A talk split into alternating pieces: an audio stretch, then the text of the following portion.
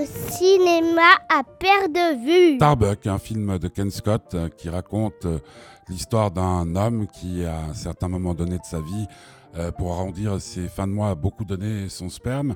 Un beau jour, il apprend qu'il est le père biologique de 533 enfants. Ça va bien entendu bouleverser sa petite vie bien tranquille.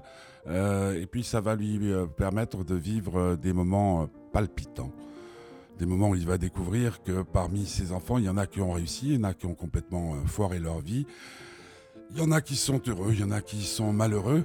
Euh, c'est un film vraiment troublant, un film totalement euh, extraordinaire au sens propre du terme, dont l'action se déroule au Québec. C'est peut-être l'un des, des, avantages de ce film, puisque les distributeurs, à ma connaissance, en Suisse de ce film, ont décidé de ne pas le sous-titrer. Ça veut dire a certains moments de de dialogue, certains extraits de dialogue qu'on ne comprend pas tout à fait, mais enfin peu importe, l'esprit du film est là et, euh, on sort de la projection avec un sacré moral, avec euh, l'impression d'avoir vu quelque chose de totalement euh, dépaysant sur le plan cinématographique. Pour moi, c'est l'un des dix très très très très très bons films de cette année 2012.